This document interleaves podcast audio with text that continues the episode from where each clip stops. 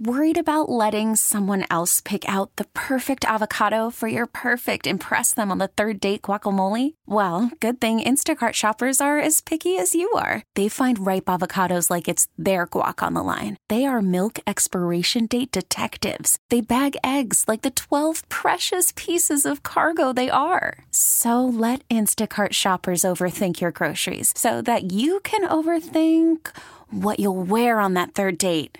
Download the Instacart app to get free delivery on your first three orders while supplies last. Minimum $10 per order, additional term supply. This episode is brought to you by Progressive Insurance. Whether you love true crime or comedy, celebrity interviews or news, you call the shots on what's in your podcast queue. And guess what? Now you can call them on your auto insurance too with the Name Your Price tool from Progressive. It works just the way it sounds. You tell Progressive how much you want to pay for car insurance, and they'll show you coverage options that fit your budget. Get your quote today at progressive.com to join the over 28 million drivers who trust Progressive. Progressive Casualty Insurance Company and Affiliates. Price and coverage match limited by state law.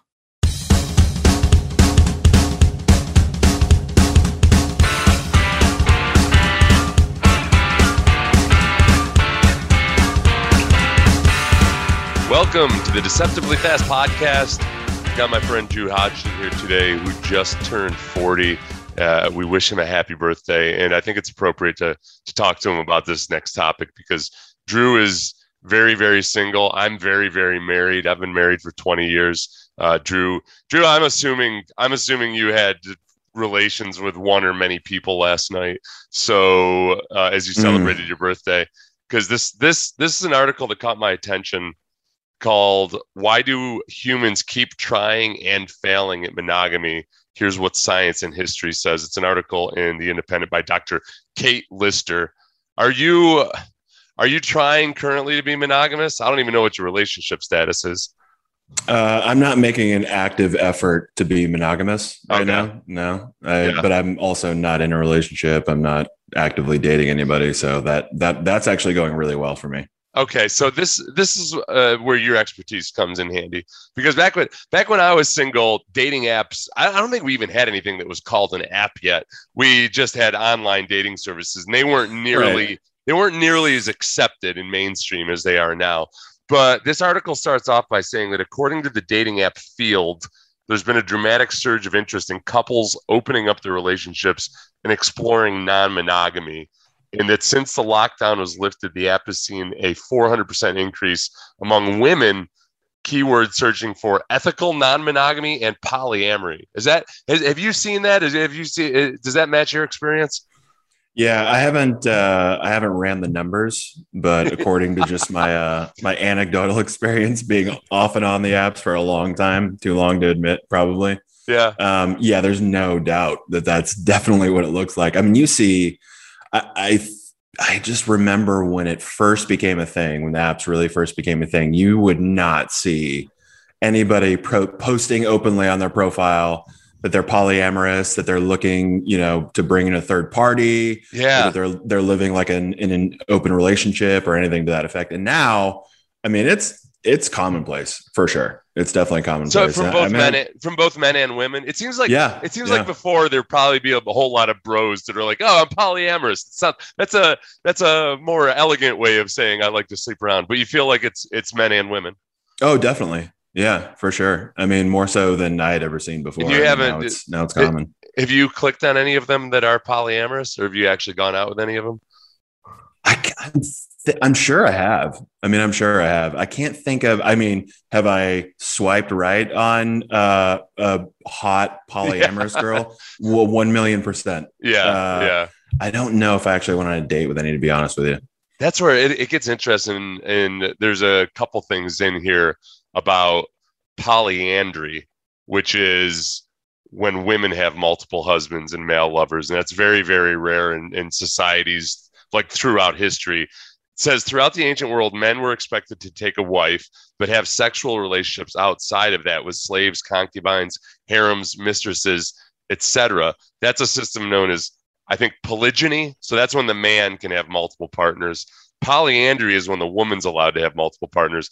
But I think usually they what what they what they drive at here is that in most societies, there's at the very least some pair bond, like P A I R, not not not the fruit, but a pair of people. There's a pair bond where people try to be monogamous with each other for at least a little stretch of time. Like that, it's uh, and that's pretty consistent.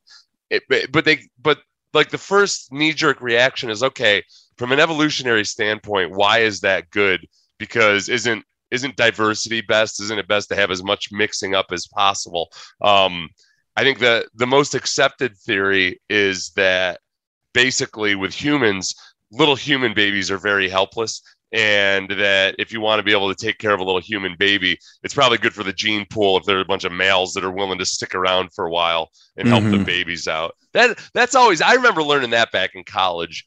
And according to this woman, that's still the most accepted theory. That seems to make sense, doesn't it?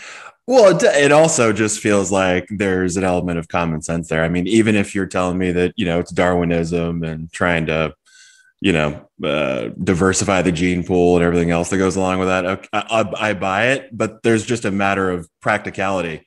I right. mean, you need you need someone, especially I'm sure, you know, in another era, you need someone there to be a provider while you're weakened from probably the birthing process and taking care of someone and all oh yeah things so there's it's just Dude. a matter of what's pragmatic and you Dude, it makes sense to do that it was very hard in prehistoric times to get a spinal tap um, or any kind of anesthesia right, they were exactly, those those right. those women had to you know to, to chuck that thing out onto the forest floor you're right about that mm. but that was mm-hmm. well that I am. the thinking is that as humans started to walk walk erect the their pelvises got more narrow, and that's why that's why we have our babies when they're still so incapable. You know, like uh, like uh, mm-hmm. really any human babies are pretty damn weak and, and flimsy compared to other mammal babies. They can come out and at least maybe walk around a little bit. Puppies, I guess, are a little, you know, uh, but but there's com- compared to other primates and everything, human babies need a lot of help. So yeah, you want genetic diversity, but it's all lost if the babies are getting snatched up or beaten by rival males or whatever. So I, I think that that makes a lot of sense. And I think there's other other studies that show that like that seven year itch might have a basis in biology in that like okay oh, like around yeah. six or seven years old the kids are okay to fend for themselves and then maybe it's time for partners to diverge yeah, but isn't it human nature too to just like, I mean, you can compartmentalize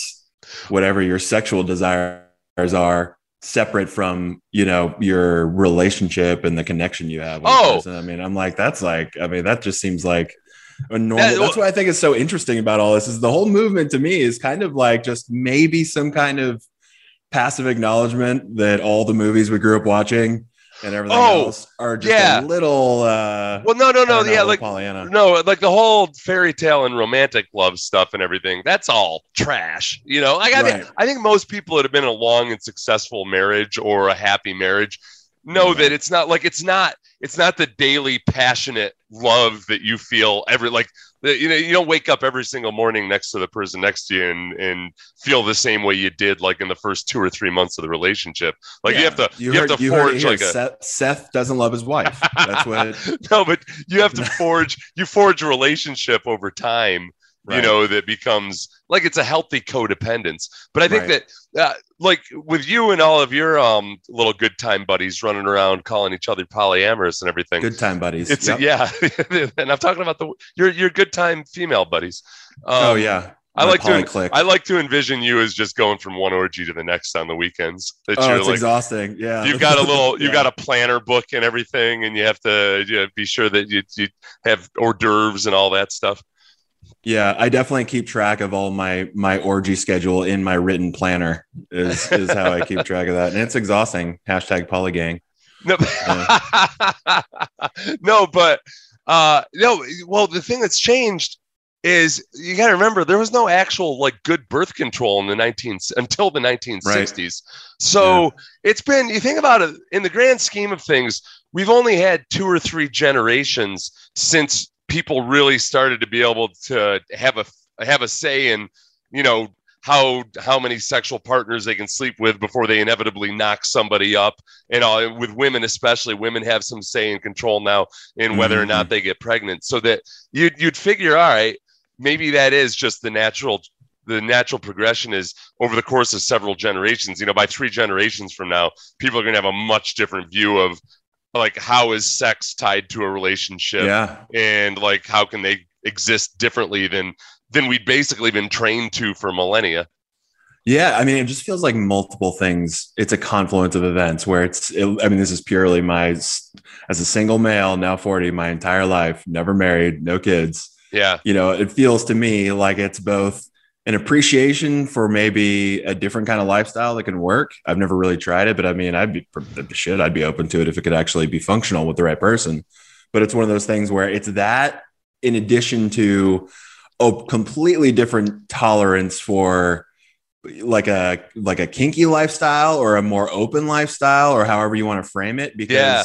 like when i was growing up it was uh freeze framing the one nude scene in a movie for an hour right. to to get off and now it's like you can look at your mobile phone at any given moment and so there's just a complete the overton window has just shifted in a big way i think like Dude. that's a yeah, there a was like world. there was like one there were like like a total of three seconds of Jamie Lee Curtis being naked and coming to America, right? Where Right. she gets out, uh, gets into bed with Dan Aykroyd there, and just to warm him up, right? And that was like, oh, that was a that was a big big deal when you could see that. So Yeah, yeah, it was they- the most scandalous thing ever. I mean, it was like you know they still the- like freeze that image and put it all. It's ridiculous. yeah. So I guess there was there was more of a notion of uh, almost like the scarcity of sex too, Mhm. compared to what kids are growing up with now, where it's omnipresent all the time. And Yeah. uh, And yeah, accessible, like it's yeah. completely accessible, and so which, and that's what which maybe too. changes your expectations. But there's always going to be like I I don't know. I I feel like the double standard is hardwired into men though. I, I don't. I mean, Yeah. is it is it or is it just that because it seems like every culture almost has some semblance of that and some version of the male double standard where It feels like a, a- lot of that's kind of melted away though a bit. I mean, I agree with you that it's still going. It, it probably is just always going to be like the predominant outlook, but it is it's shifted. I think quite a bit. Like I think that you know it's relative to that kind of fragile masculinity and all that stuff, but it's a, there's a more of an appreciation I think for a more maybe assertive, kind of sexually open and aware woman these Yeah. days than maybe there used to be. I don't think Um, that, I don't think these kids these days slut shame nearly to the level that Right. was common, you know, when we were growing up, where it was, you know, guys guys wanted to have their cake and eat it too, where they would, you know, you you want a woman that loves sex, but only with one guy for the rest of your life. Like it's just um, right. there was a, and that's where the double standard all falls in. I just don't see or hear as much about it the same way I can remember like my my friends talking about stuff, um, or the way they Yeah. talk about women. Yeah, that's why that's why you and I are launching that charity slutpraise.com. um, it's important. It's it's I think we all need to be made more aware of it. I think this is one thing that might be happen to you, happening to you though too, Drew.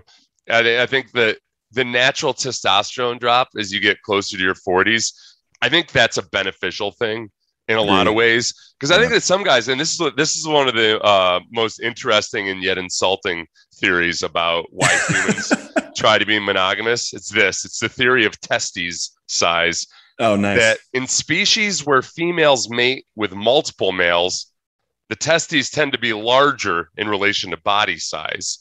But adjusting for body size, human testes are smaller than would be predicted. So we've got like disproportionately small testicles. And uh, when compared to our closest living relatives, are considerably smaller than those of chimpanzees. So even chimpanzees have got us outmanned on the ball sack size. So I Oh, guess interesting. so so this is where I'm tying it back to you turning 40. Okay, so this article has already insulted the size of our testicles, not just you and me, but all human males.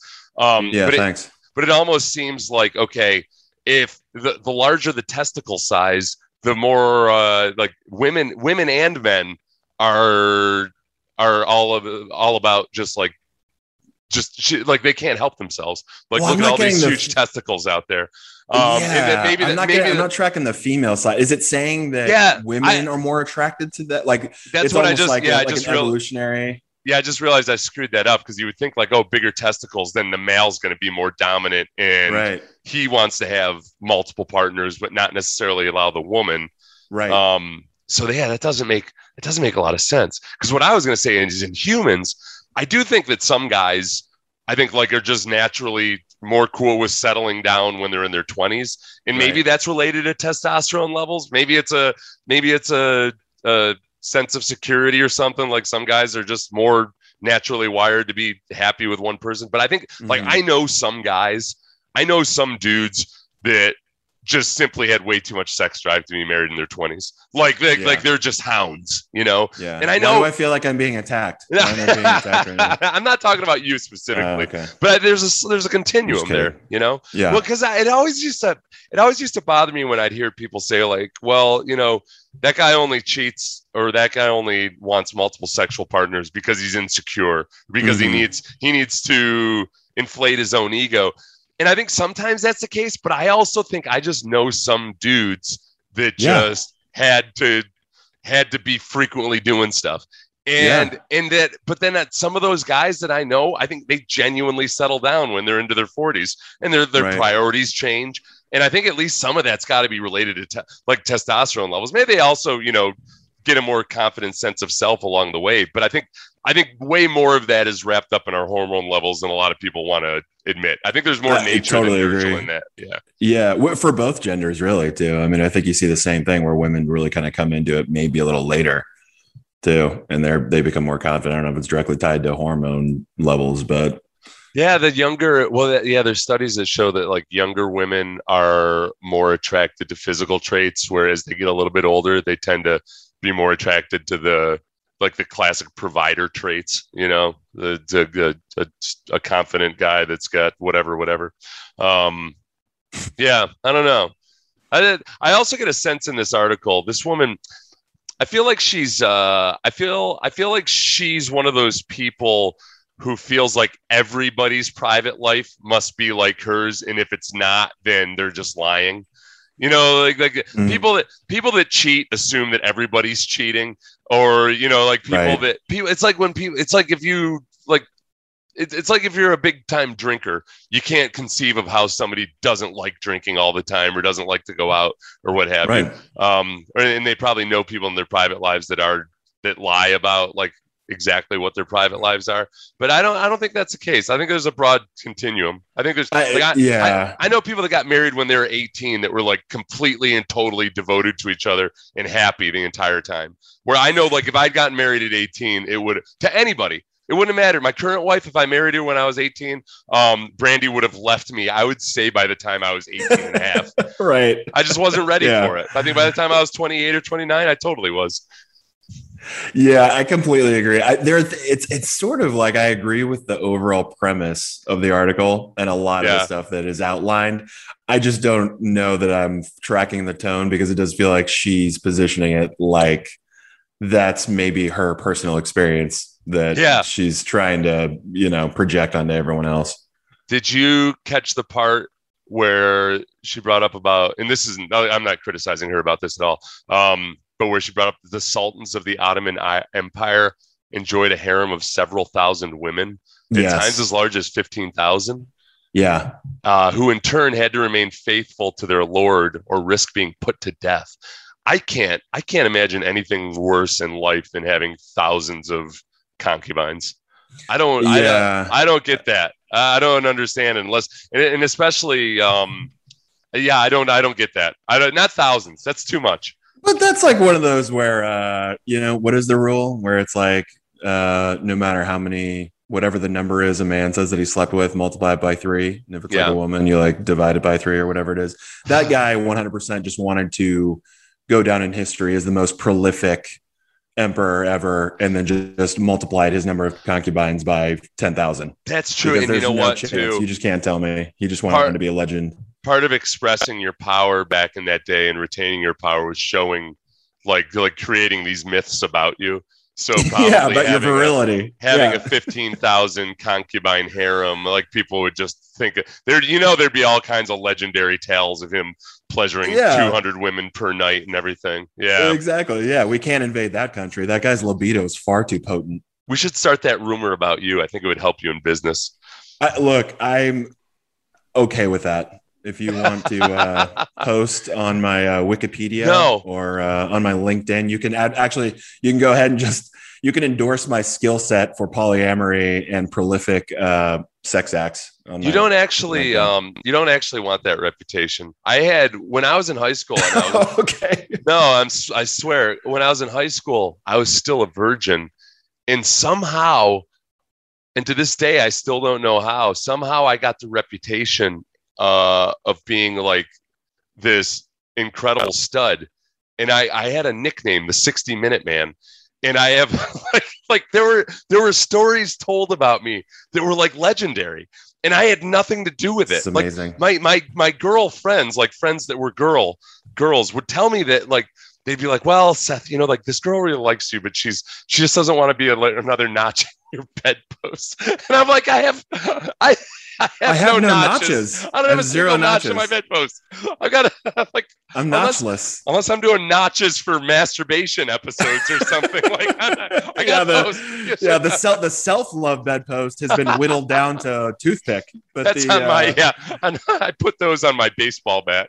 Yeah, it right. looks like a beaver got to it. That thing's got so many notches. but yeah, so I don't think you necessarily want to have that reputation. Of course, yeah, uh, yeah as I you get agree. older, it doesn't women are girls aren't as scared off by that, you know, because they they know what they're doing. They might you you would have a certain niche. You'd have a niche on the internet yeah. of women. I think, at, like, oh, I think it's right. I think at 40, you're you're kind of uh you're you're really driving like a weird niche to come to you. If that's your your big uh my big draw is that I'm just all over the map with every woman that comes within eyesight.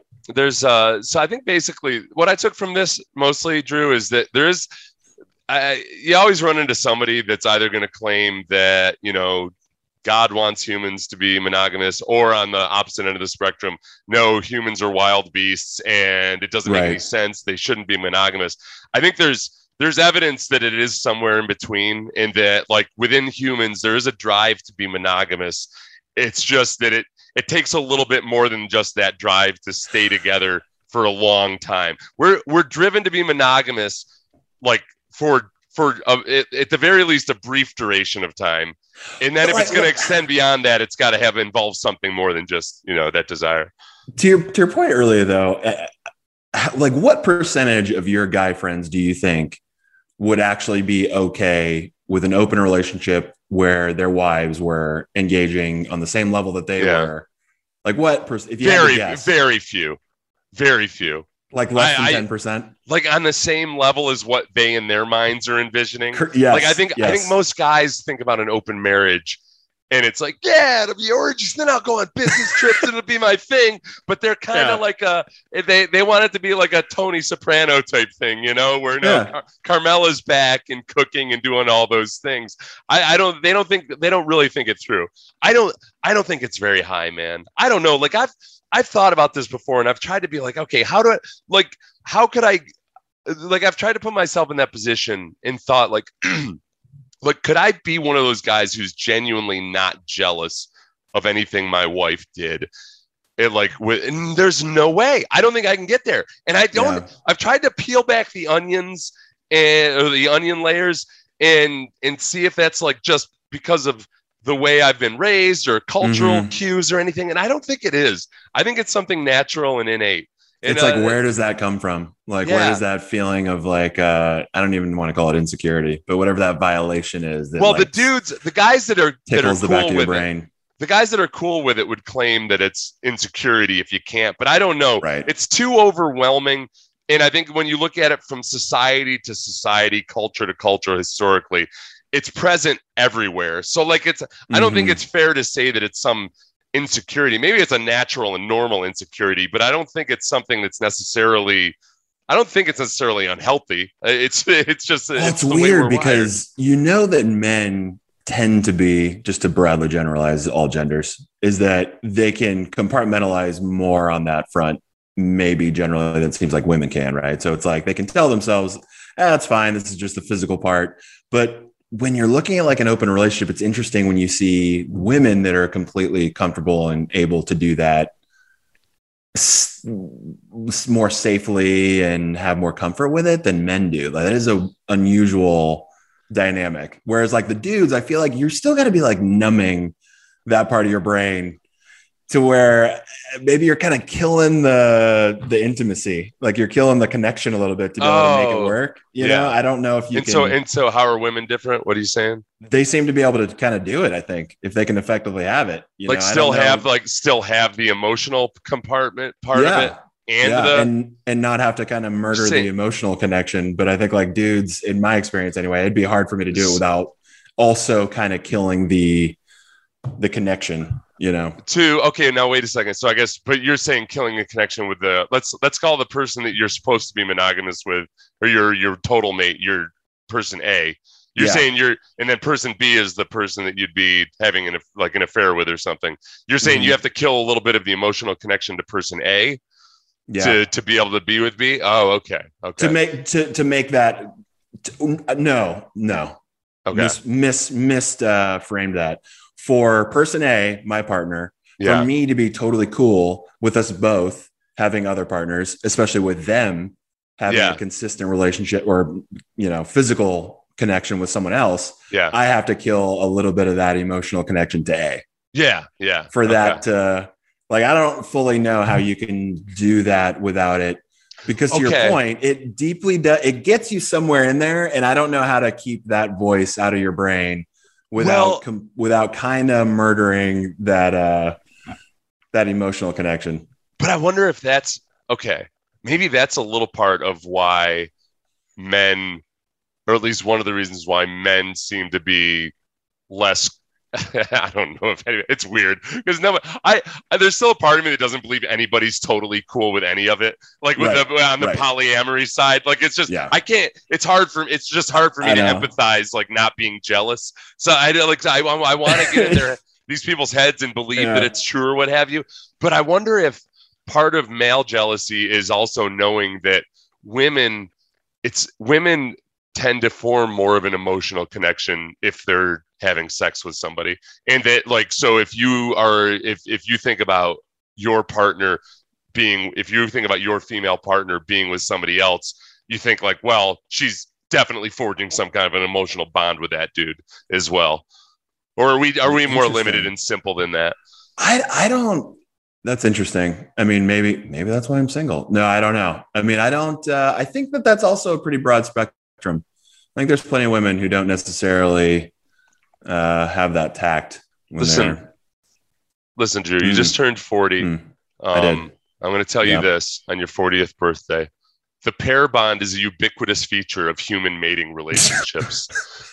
that's what that's what I want you to tell your future wife when you propose to her. You say, Yeah. I've I've fought this a long time, but listen, I finally I finally acknowledged that the pair bond is a ubiquitous feature of human mating relationships. Will you be my pair bond partner? Yeah. Why do I have to do that? Why can't it? That's like a first date thing, isn't it? Let's establish it right then. That's more of a like upfront. I want to get this out of the way. And How I've been f- dying to use the word ubiquitous. How do you feel about pair bonding? Yeah. Oh, oh, oh. Okay, one more before we go. This is the one. This is the one theory that I found most intriguing. It's been suggested that humans are monogamish. That's what she uses a few times, saying like a kind of monogamous, Yeah. monogamish because of concealed ovulation, which means there isn't any obvious sign when it's optimal baby making time. So that maybe you just got to have a guy around all the time, so that when it's go time when you're ovulating, then that guy is there. Well, meanwhile, when a female baboon is in the mood, her hindquarters swell up like a life boy ring Mm. to let Mm. everyone know. And it did get me thinking, like, man, if you were like if you were in a bar and all of a sudden some woman's some woman's hindquarters swelled swelled up like a like a life boy ring Yeah. or like a Kardashian or something uh, to let everybody know, it would be on at that point. It would Yeah. get pretty damn hectic and not very Yeah. monogamous. I don't think. I don't think it well, would, would be, it be on, or would that be like a, uh, if you're looking for casual? Now you know, like this probably isn't the ideal time. That's true. yeah, that's the thing because we stick around. right. Ideal, eh, ideally, at least that's the expectation. Is you like hope the guy sticks around if there's a baby born. So yeah, Yeah, I don't know. exactly. Yeah, I don't think it's a good. Uh, okay, my idea for the the life boy, life buoy, life buoy swelling hindquarters to signal getting on it, Nish. Yeah, I'm Yeah. fine with it as is. I think there used to be. um Yeah, no, I think you're good. You're good. Well, happy birthday. Did you? Thanks. Did you? Did you actually have a party or anything? No, not yet. I mean, my brother is actually coming in town to visit, but um, you know, I had had a friend over last night and had dinner, and it was kind of low key, but it was nice. It was good. You know, I think yeah, that, I think the birthday stopped really being interesting, or at least in my you know old cynical view at this point. So I think for the good of the podcast, you should start clicking on some of these polyamorous women and just to just to have a conversation with them. Yeah, you, you, know, you could be the classic, the guy that's like claiming he just wants to have a conversation about it, and uh, like in, oh, in the for world research of, purposes. Yeah, in the world according to Garp, the Robin Williams has.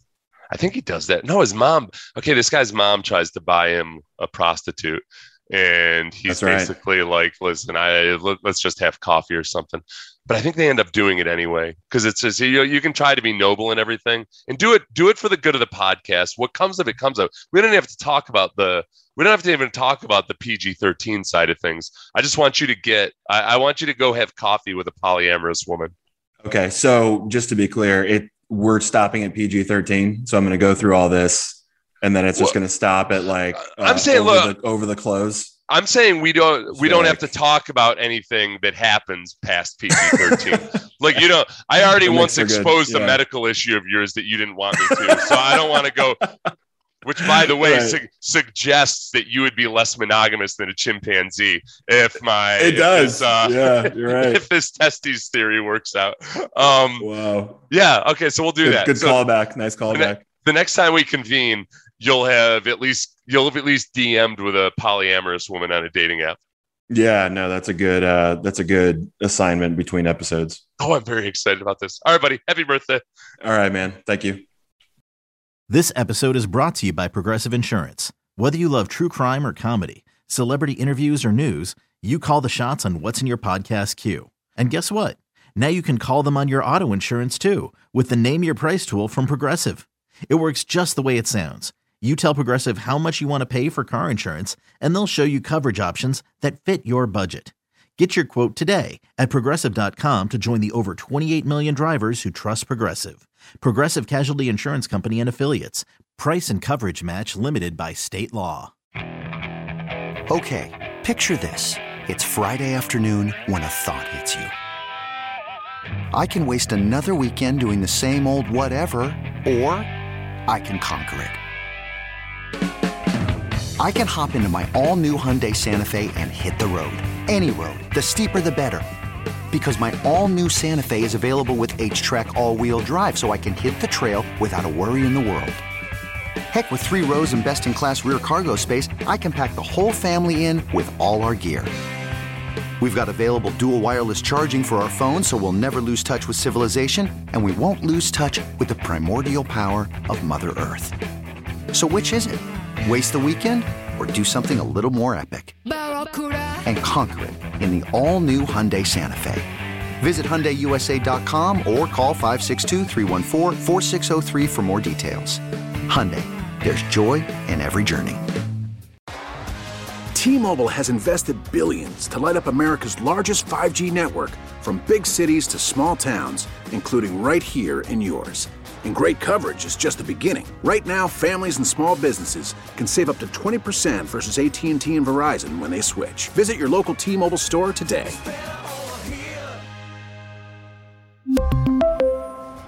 Plan savings with 3 lines of T-Mobile Essentials versus comparable available plans. Plan features and taxes and fees may vary.